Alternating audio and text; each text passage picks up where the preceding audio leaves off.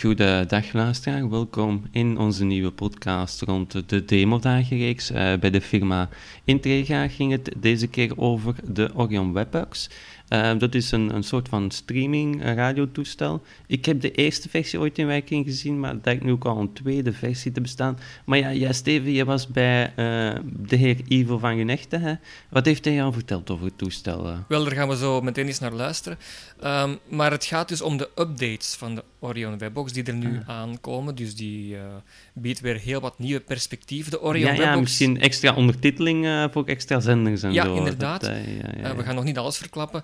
Nee. maar aangezien de Orion Webbox toch op onze site een drukbezochte podcast was, hebben we gezien, lijkt ons dit toch wel een heel interessant thema voor de luisteraars. Dus ik stel voor dat we daar eens naar gaan luisteren. Dus de Orion Webbox ja, blijft voor verrassingen zorgen. Mm -hmm. Uh, wij hebben toch wel twee uh, mooie nieuwigheden aan te kondigen. Oh.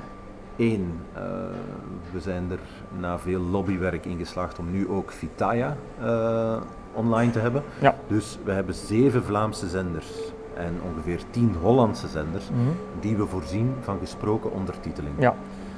dus dat is heel door de, kort door de bocht. Eén, Canvas, VTM2B, 4 en 5. Mm -hmm. En dan nu ook uh, Vitaya. Vitaya ja. En dan uh, de drie basis Hollandse zenders en de extra meer commerciële. Ja, RTL, Veronica. Ja, ja. Um, dat is dus uh, één grote nieuwigheid. En een tweede, en dit is toch wel een, een staaltje van technisch vernuft, is dat we in staat zijn voor mensen zonder PC-kennis, zonder een PC in huis, om met de webbox toch websites te gaan aflezen. Mm -hmm. Zonder screenreader enzovoort. Dus je leest die voor, of hoe moet ik me dat dan het voorstellen? Zijn, het zijn dan websites die wij bepalen. Mm -hmm. Dus je kan niet zomaar zelf een website kiezen. Ah nee, oké. Okay, wij ja. maken een aantal websites klaar. Mm -hmm. Ik geef een voorbeeld, uh, de krant Het Nieuwsblad, De Standaard.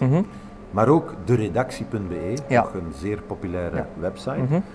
Um, en de mensen gaan gewoon met de pijltjesknoppen en met de oké-knop volledig door die website kunnen gaan bladeren. En wordt voorgelezen met dus de ja, Vlaamse Ellen-stem. Ja, ja, ja, ja. Dus uh, gewoon knopje duwen om een regel verder of heading of uh, knoppen. Ja. Dus eigenlijk met drie knopjes bedien je eigenlijk als totale PC-leek kan je toch websites gaan luisteren. Ja. Ik denk dat dat uh, voorlopig uniek in de mm -hmm. wereld is. Absoluut, ja. ja, ja. En dat blijft allemaal voor hetzelfde abonnementje van 5,95 euro per maand. Mm -hmm. Oké. Okay. Deze podcast werd gepubliceerd op het TechTouch platform. Voor meer podcasts gaat u naar onze website via www.tech-touch.net.